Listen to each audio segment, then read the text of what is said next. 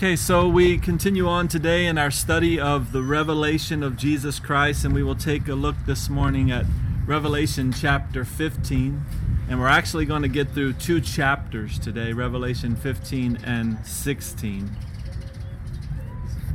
And again, if you feel so inclined, you can go to our webpage, aloveoutreach.com, or onto iTunes and listen to all our past teachings through Revelation uh, as well as some other teachings that we have loaded up there.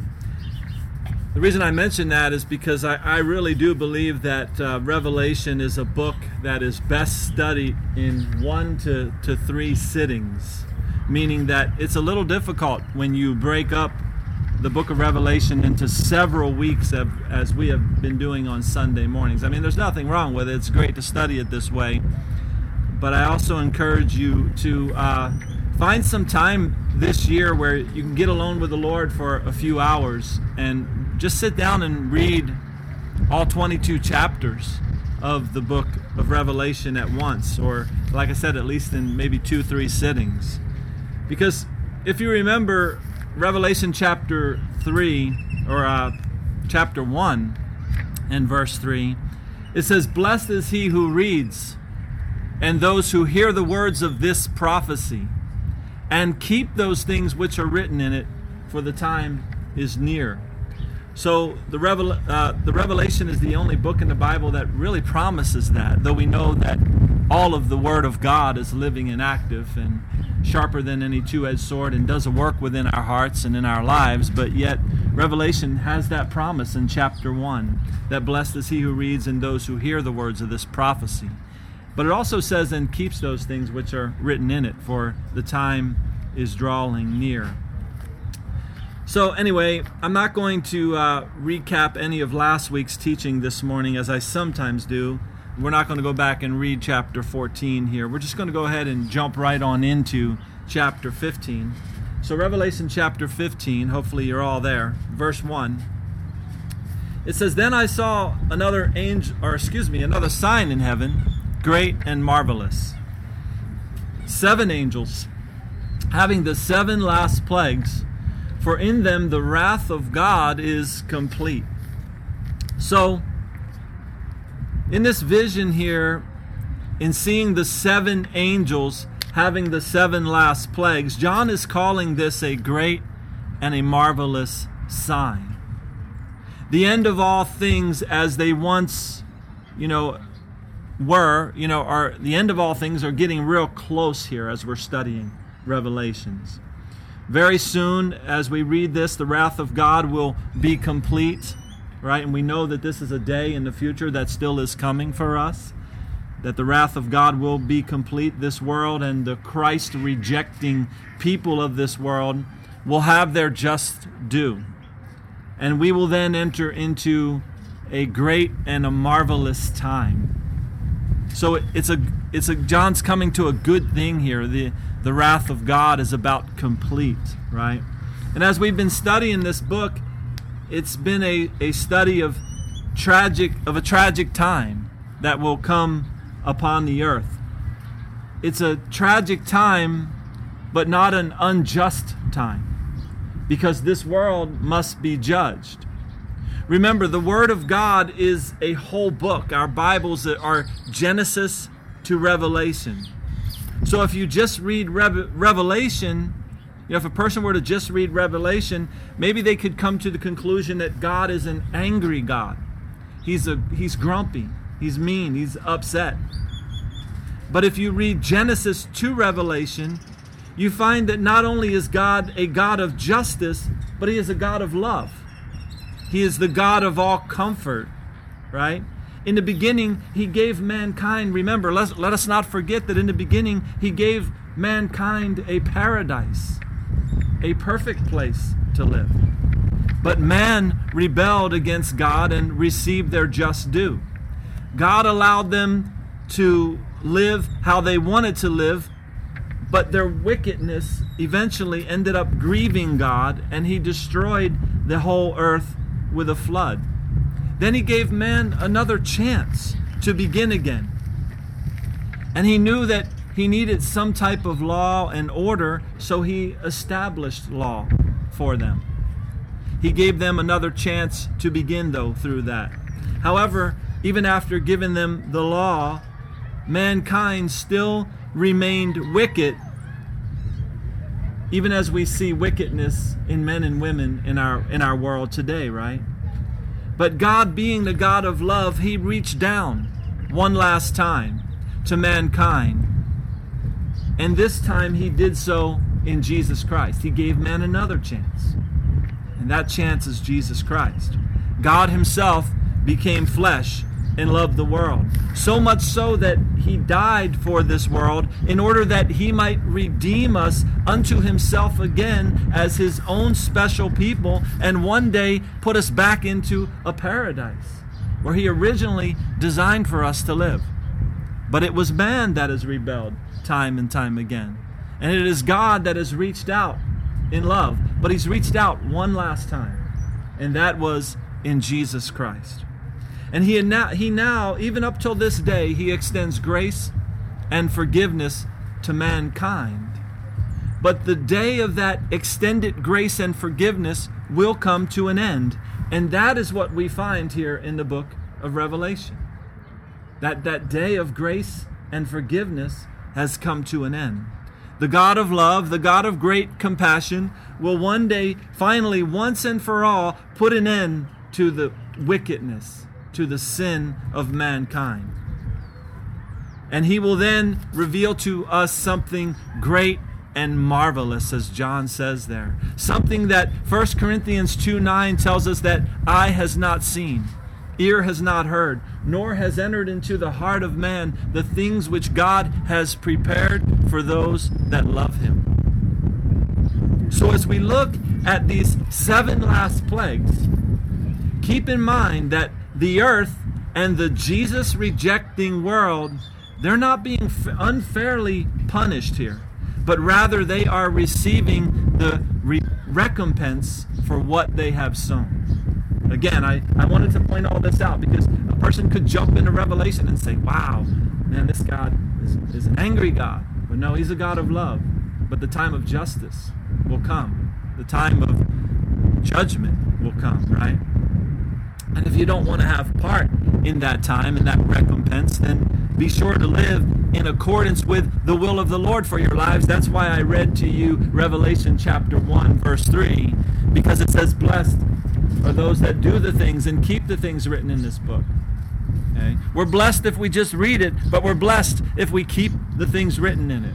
And we are to work out our salvation, the Bible says, with fear and trembling. That just simply means we are to be a reverent people, a, pers- a people of worship, a set apart people. That's what the word holy means, to be set apart right? Set apart by the Lord for His purpose. So we are to seek the Lord and we are to give Him top priority in our lives. And none of what we are studying here in Revelation in regards to the Great Tribulation will apply to us because we won't be here during that time. And John continues on in verse 2, and he says, and I saw something like a sea of glass mingled with fire, and those who have the victory over the beast, over his image, and over his mark, and over the number of his name, standing on the sea of glass, having harps of God. So, what John is beginning to describe here in verse 2 is part of this great and marvelous time that he mentions in verse 1. This sea of glass mingled with fire, it's something beautiful. You know, just uh, Friday, I believe it was, uh, my daughter sent a picture from the sunset in California. And it just looked like we thought, when you seeing the little small picture on the phone and having bad eyes like me and Penny do, we thought, oh, there's a fire in California. Something's on fire. But the sky was just on fire over the ocean, you know? And that's what this reminded me of when I was studying for this, you know? It, but it appeared as though the sky was on fire as the sun set, you know? And that's what we're seeing here. It, it appears to John to be like a sea of glass mingled with fire. If you remember many weeks back, if you were here, we talked about a sea of glass representing calmness, a peacefulness, right? When, you, when a person makes the statement, they say, oh, the lake is like glass. It just means it's calm. It doesn't look like that lake looks right now, all choppy and rough. It's just calm, okay? So, this is a beautiful scene here, and John sees those that were victorious over the beast, over his image, and over his mark, and over the number of his name, standing on the sea of glass, having harps of God. So, this is a triumph for, for those that overcame the great tribulation, those that went through that time and overcame that time. And verse 3 says, They sing the song of Moses, the servant of God and the song of the Lamb, saying, Great and marvelous are your works, Lord God Almighty. Just and true are your ways, O King of the saints. Who shall not fear you, O Lord, and glorify your name? For you alone are holy. For all nations shall come and worship before you, for your judgments have been manifested. See, there's no one else that one day all nations will come and worship before. No other God, no other name. They'll come before Jesus and Jesus alone. It doesn't matter what the religion thereof today, no, not all roads lead to heaven. It's Jesus and Jesus alone that we must come to. Otherwise, the Bible's not true.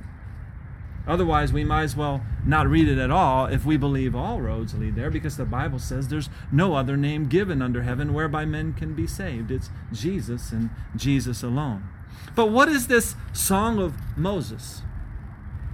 It's a song of victory, a song about the Lord's victory, the Lord being victorious. I want, to sh- I want us to take a look at the song of Moses. If you turn in your Bibles to the book of Exodus, chapter 15. So, the second book in your Bible, or the second one on your phone list in your phone app.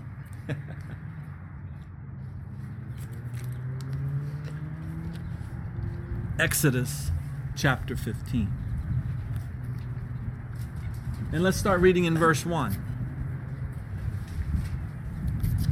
Then Moses and the children of Israel sang this song to the Lord and spoke, saying, I will sing to the Lord, for he has triumphed gloriously. The horse and its rider he has thrown into the sea. Now, pause for a brief moment here because this song is the song of Moses that Revelation chapter 15 refers to. Let's keep that in mind here. And I want you to correlate in your mind the words of this song with all the things that we have studied in Revelation thus far. Because this song depicts the victory of God's people. It depicts the victory of the Lord. Again, it's the Lord's victory over those that oppose the people of God. And that's what we'll see here in Exodus.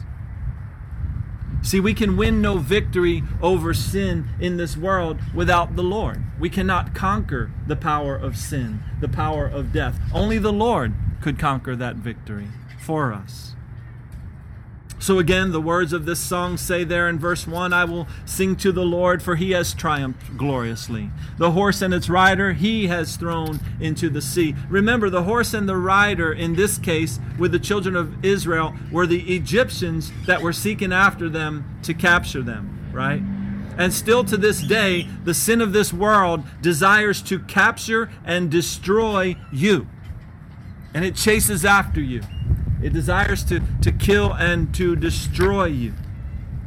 But we will have the victory in the end. We stay faithful till the end, following the Lord, serving the Lord. And the words of this song continue in verse 2 and say, The Lord is my strength and my song. He has become my salvation. He is my God, and I will praise him, my Father's God, and I will exalt him. The Lord is a man of war. The Lord is his name. Pharaoh's chariots and his armies he has cast into the sea. His chosen captains also are drowned in the Red Sea. The depths have covered them. They sank to the bottom like a stone. Your right hand, O Lord, has become glorious in power. Your right hand, O Lord, has dashed the enemy in pieces. And the greatness of your excellence, you have overthrown those who rose against you. You sent forth your wrath, it consumed them like stubble. Notice that there. That it says, and in the greatness of your excellence, you have overthrown those who rose against you. what, what, weren't the Egyptians rising against the Israelites? Well, when you, uh, when you rise against the people of God, you arise against God Himself, the Lord God. And the Lord will have the victory. And in our lives today, sin wants the victory. This world wants the victory. It wants us to follow the ways of this world, the ways of the little g God of this world, as the Bible calls Satan, right? The God of this age. Okay? But it's not the capital G God, it's the small g God. But sin wants to conquer us, but the Lord has the victory over sin. And we are to praise him. That's what this song of Moses is. It is a song of praise, praising the Lord for what he has done. But do you see how this song ties into what we have been studying in Revelation? And that is that the Lord will ultimately be victorious over all sin and all that opposes the people of God. This world will have its just recompense. But let's read on, verse 8. And with the blast of your nostrils, the waters were gathered together, the floods stood upright like a heap, the depths congealed in the heart of the sea. The enemy said, I will pursue, I will overtake, I will divide the spoil. My desire shall be satisfied on them. I will draw my sword, my hand shall destroy them. So, in case you don't know, this is Moses parting the Red Sea. But we know who's really behind it the breath of God's nostrils. It's God that's behind it all. But you see, today, folks, the enemy roams around like a roaring lion, it says in 1 Peter 5 8, seeking whom he may devour. But it also says there that we are to be sober, we are to be vigilant. In other words, we are to be wise to the sin of this world and we are to flee from it. We are to keep ourselves separate from it. Don't get caught up in the ways of this world. In, uh, instead, know the ways of the Word.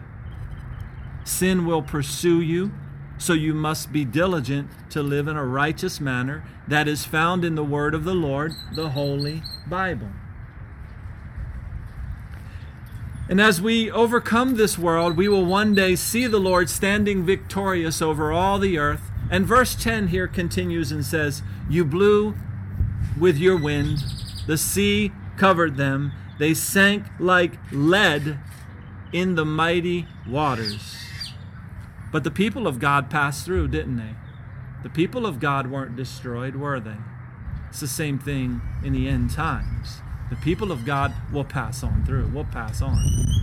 But the world will be destroyed, and the Christ rejecting world, and those who oppose God will be destroyed. Verse 11 Who is like you, O Lord, among the gods? See the little g God there, right? Who is like you, glorious in holiness, fearful in praises, doing wonders? These are questions that the Song of Moses asks, is asking here, right? Who is like our God? Verse 12 You stretched out your right hand, the earth swallowed them. So, what is this telling us? Again, there is none like our God. He alone is great and marvelous. He alone is perfect in holiness. He alone rules in righteousness. And He is the God of Abraham, the God of Isaac, the God of Jacob, the God of Israel, the God and Father of our Lord and Savior, Jesus Christ. The God who became flesh and dwelt among us. The God that walked the earth, went to the cross, hung, bled, and died the God who rose from the dead and ascended into heaven and will come again with clouds. He alone will be victorious. There is none like him amongst all the gods of this world. Verse 13. You in your mercy have led forth the people whom you have redeemed. You have guided them in your strength to your holy habitation. So, do you see that? There is a holy habitation where we are going to dwell someday. The Lord has redeemed us, and He has that place prepared for us. But what about all the people that have not repented, that have not turned to the Lord? And we're going to see a lot about unrepentance today. Verse 14 describes that type of people. or that type of person. It says in verse 14, the people will hear and be afraid. Sorrow will take hold of the inhabitants of Philistia. Then the chiefs of Edom will be dismayed. The mighty men of Moab, trembling, will take hold of them. All the inhabitants of Canaan will melt away. Fear and dread will fall upon them. By the greatness of your arm, they will be as still as stone till your people pass over, Lord till the people pass over whom you have purchased. So, do you get the picture here? The children of Israel here are being pursued by all kinds of evil men. But no harm will come to them. They will pass over into safety. And of course, we know that God is not finished with Israel even to this day. They are his chosen people. They will, in the end, be victorious. But for us, the Gentiles that have come to faith in Jesus Christ, this same victory awaits us. We too can sing the song of Moses because of the precious blood of Jesus Christ. In other words, we can sing a song of victory. We can sing a song of praise because of the blood of Jesus Christ. Verse 17 You will bring them in and plant them in the mountain of your inheritance, in the place, O Lord, which you have made for your own dwelling, the sanctuary of the Lord, which your hands have established. So, what place is that? What place has the Lord made as his own dwelling, where we too someday will dwell, where he will bring us into? That place is heaven above and it is the sanctuary which he has established with his own hands. That's where we will dwell someday. That's where the Lord will bring us over into safety someday, and peace and rest forevermore, for all eternity. Then verse 18 says, The Lord shall reign forever and ever. For the horses of Pharaoh went with his chariots and his horsemen into the sea, and the Lord brought back the waters of the sea upon them. But the children of Israel went on dry land in the midst of the sea. So again, let's not forget that Israel is God's chosen people and that Jesus, our Messiah, was born a Jew and that the gospel went first to the Jews and then to the Gentiles. But God will keep those that are His safe, as we see there in verse 19. Again, this is the song of Moses, a song of victory, victory that is the Lord's. And as we turn back to Revelation chapter 15, the Apostle John continues in verse 5. And he says, After these things I looked, and behold, the temple of the tabernacle of the testimony in heaven was opened. Now, pause right there because, again, this is a wonderful thing that John is seeing. It is a great and marvelous thing that John is seeing here. The victorious of the tribulation, those that have been were victorious through the tribulation, they are depicted here as standing in a beautiful place, the temple of the tabernacle of the testimony in heaven was opened. While they're standing in this beautiful place on this sea of glass, John sees this tabernacle opened. And the wrath of God is about to be complete. But there are seven last plagues for this world. And verse 6 says, and out of the temple came the seven angels having the seven plagues, clothed in pure, bright linen, and having their chests girded with golden bands. You see, these angels have every right to do what they're doing here. They have every bit of authority given to them. Their clothes uh, and the golden band represent their worthiness to execute these seven plagues. But they're not the only ones involved in this here. Because verse 7 says, Then one of the four living creatures gave to the seven angels seven golden bowls full of the wrath of God who lives forever and ever. The temple was filled with smoke from the glory of God and from his power, and no one was able to enter enter the temple till the seven plagues of the seven angels were completed. So picture this scene here in your minds. The temple of the tabernacle of the testimony in heaven is open. John can see inside the temple the smoke from the glory of God and from his power. And seven angels came out of this temple, and it was given to them by the four living creatures seven golden bowls full of the wrath of God. Now, if you were here, you'll remember that we studied the four living creatures back in Revelation chapter 4. But here we are seeing the beginning of the seven last plagues that will come upon the earth. And moving on into chapter 16 and verse 1, it says, Then I heard a loud voice from the temple saying to the seven angels, Go and pour out the bowls of the wrath of God on the earth. So the first went and poured out his bowl upon the earth, and a foul and loathsome sore came upon the men who had the mark of the beast and those who worshipped his image. So these people are the people that never turned to Christ. They never repented. They had their chance before the tribulation, like people have their chance today to turn to Christ. And they had their chance during the tribulation, but they would not repent. Turn back for a moment to Revelation chapter 9. Revelation chapter 9.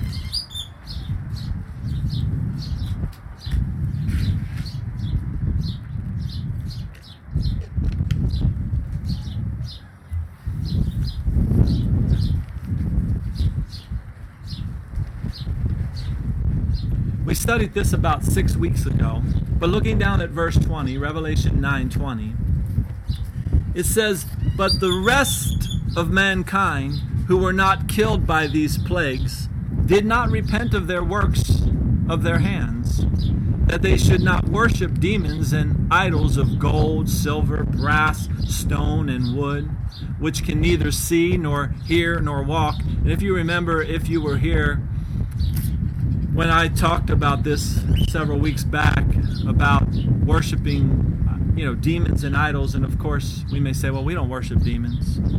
But what about idols? What about money? What about gold and silver and brass? What about stone and wood? What's your house made out of? Sticks and stones, right? See, it's easy to worship things in this world. It's easy to put things above God. It's easy to fall into that trap, you know. And, but verse 21 says of them, it says, and, and they did not repent of their murders and their sorceries or their sexual immorality or their thefts. All of that goes on in our world today. And mankind doesn't repent of it as a whole. So, as was in the case of the days of Moses and Pharaoh, some people just never learn. Remember, Pharaoh never gave up. Of all the signs and all the plagues that came upon Egypt, he never learned. And even when the children of Israel were let go and they were finally free and they were out there, he still pursued them. He still came after them. Some people just never softened their hearts to the things of God. Even if plagues come upon them, people don't repent. And flipping back to Revelation chapter 16, this is the case in verse 2. Let's read it again. So the first went and poured out his bowl upon the earth, and a foul and loathsome sore came upon the men who had the mark of the beast and those who worshipped his image. So they worshipped the beast, and they took the mark during the great tribulation. And verse 3 says, Then the second angel poured out his bowl on the sea, and it became blood as of a dead man, and every living creature in the sea died. Then the third angel poured out his bowl on the rivers and springs of waters, and they became blood. So they've got this foul, loathsome sore on them, right? And they can't eat the fish and they can't drink the water because it's contaminated. Then in verse 5, the Apostle John says, And I heard the angels of the waters saying, You are righteous, O Lord, the one who is and who was and who is to be, because you have judged these things. So the angel is not taking credit for this. He is putting the credit for this directly on Jesus Christ. Because Jesus is the one who is and who was and who is to be. And he indeed is the one that is executing this judgment.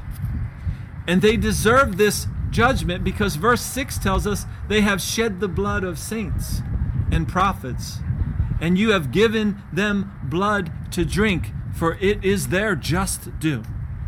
So they're getting what's coming to them, right? They persecute the Jews today, even still. They persecute the Christians. I watched a video this week of a guy who put on the yarmulke and went walking through the streets of Paris for. Did you see that video? Yeah, went walking through the streets of Paris for, I think it was 10 hours. He walked around the streets of Paris. The number of people that spat on him, the number of people that called him names, the number of people on this, it's just amazing. It's sad, you know, but they persecute the Jews till this day, and they persecute Christians till this day. And the persecutions of Christians is becoming more and more rampant, you know, throughout the world and here in the United States as well. So today they call the religions of evil good and the people of God bad. They want to rid the earth of the chosen people of God, the Jews, and, and they want to take any semblance of the Word of God out of our society today. But Jesus, the great and mighty God, will one day pour out his wrath upon this earth. And his judgments are good. And verse 7 tells us, And I heard another from the altar saying, Even so, Lord God Almighty, true and righteous are your judgments. Again, we got to keep this in mind as we see all of this judgment, that true and righteous are his judgments. He judges fairly, He judges righteously. And He also today is a God of mercy, waiting, extending His hand out to people to repent and turned unto Him. Verse 8 Then the fourth angel poured out his bowl on the sun, and power was given to him to scorch men with fire. So again, the creatures of the sea are dead, the drinking waters are contaminated, and the sun burns right through the ozone layer, and mankind gets the worst sunburn ever seen. Verse 9 And men were scorched with great heat, and they blasphemed the name of God, who has power over these plagues, and they did not repent and give him glory. Can you imagine this? You may say, How is this possible? How is it possible that they will not repent? Well, they have hardened their hearts for a long time. Even today, people are being duped by Satan into believing all kinds of lies. The governments of this world are preparing people to be followers of men, reliant upon the government, right? More and more people, especially in our country, are reliant upon the government today than ever before in our history. More and more laws are being implemented that impinge upon man's basic right to be free. We, of course, as, as Americans, have always been blessed to live in a free country where we've understood from our foundation, right, from our very foundation, from the Declaration of Independence, that we hold these, we hold certain truths, right, to be self evident. And one of those truths being that all men are created equal and that we have been endowed by our Creator with certain unalienable rights. That's what our Declaration of Independence says. But there will come a day when all of mankind will be subject to a government, and the world is unfortunately moving in that direction today. Laws are being passed that's taking away your right to choose, your right to freedom your right to worship. Right? So these will experience, you know, these things simply, these people will experience these things simply because they refused in their lifetime to be governed by God. They like the ways of man better.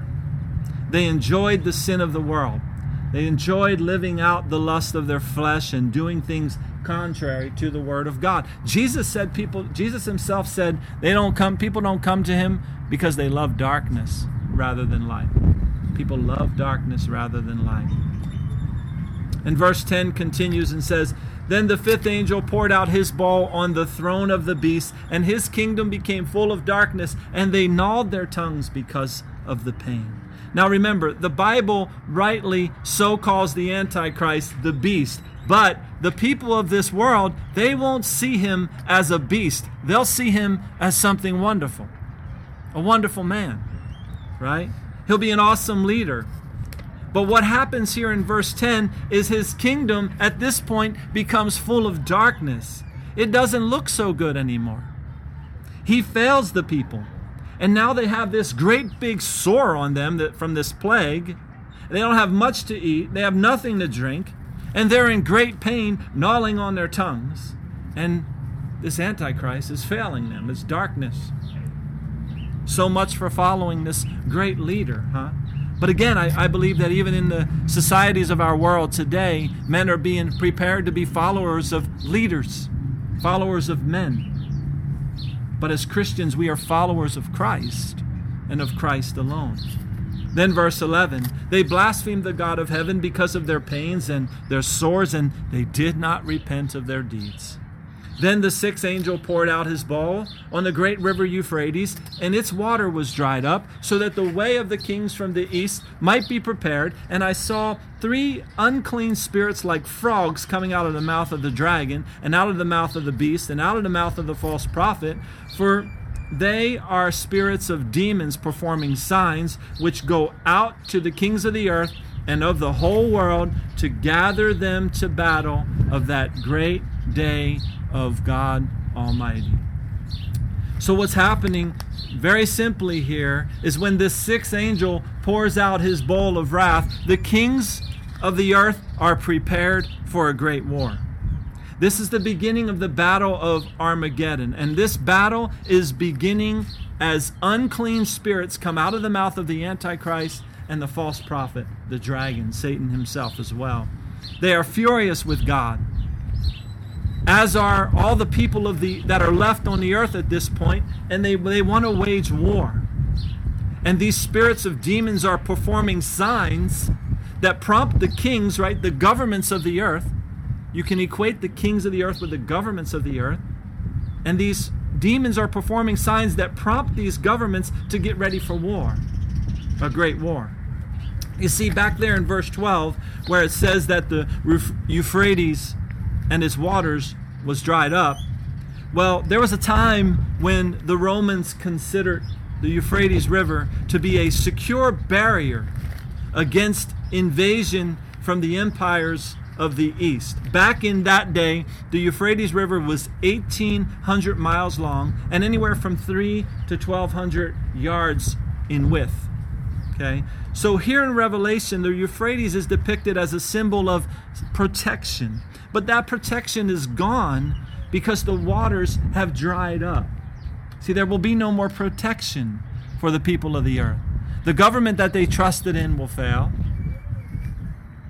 The, the, the sin that they live by will, will be revealed, and, and judgment will come upon them, and everything is failing them all around them. There's no protection, there's nothing for them so the armies can come blasting through now. And then verse 15 says, Behold, I am coming as a thief. Blessed is he who watches and keeps his garments, lest he walks naked and they see his shame.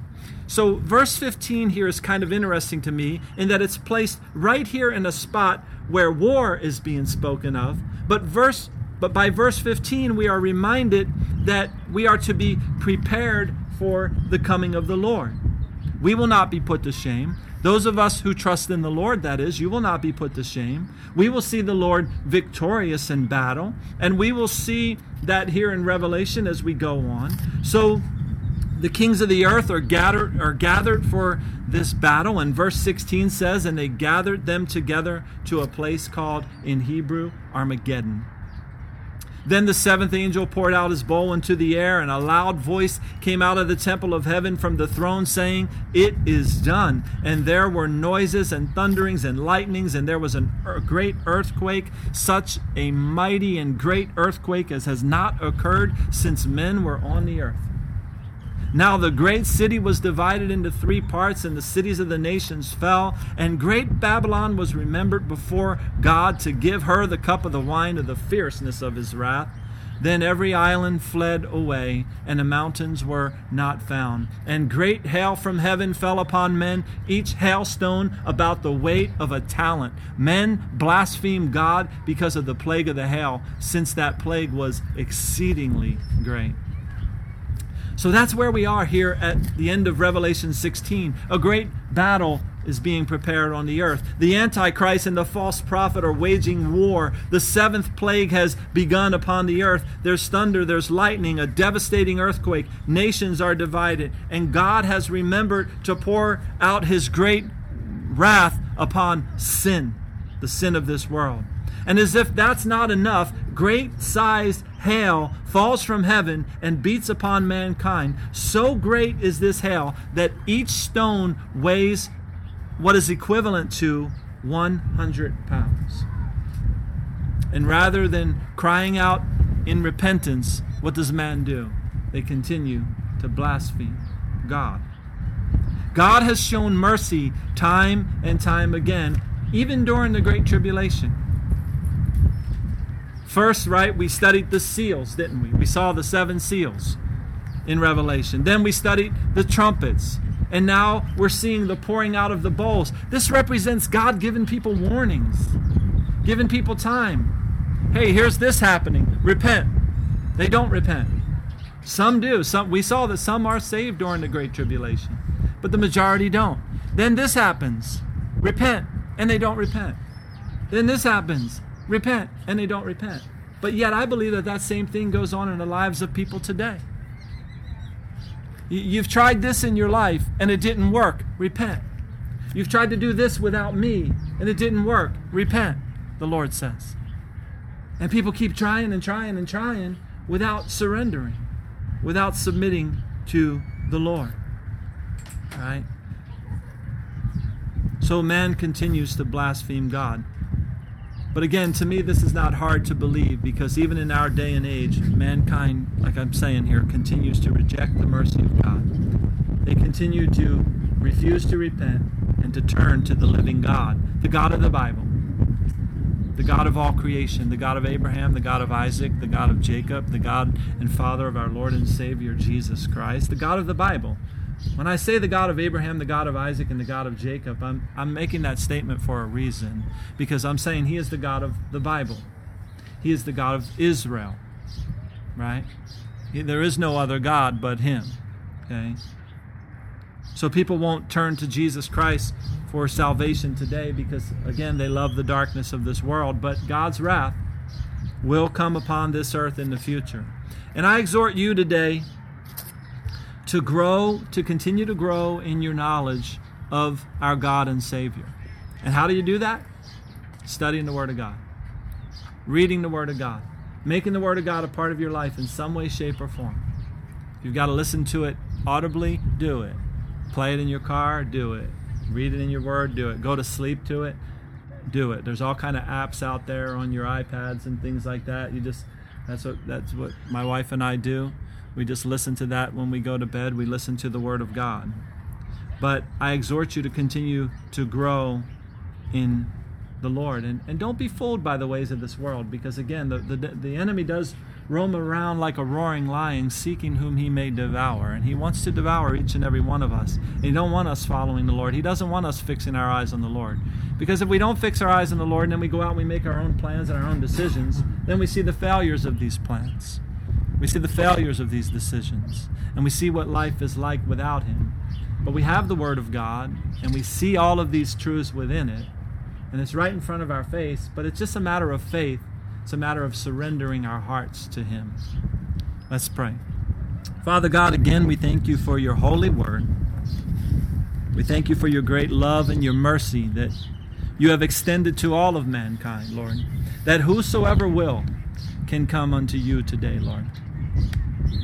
We can just repent. We can turn from our, our past life, Lord, our, our failures, our mistakes of not placing you first and giving you top priority in our lives. We can just turn from it and repent, Lord. So I pray, Lord, that you would continue to convict us in our hearts, Lord, and show us the areas of our lives where we need to grow in you. And I pray that also by your Spirit you will use us in the lives of others to minister to them and to point them unto you. But Lord, may we not forget your word and the truth of your word because we know heaven and earth will pass away, but your word will never fail. So your ways are great and marvelous, and you are perfect in holiness and righteousness.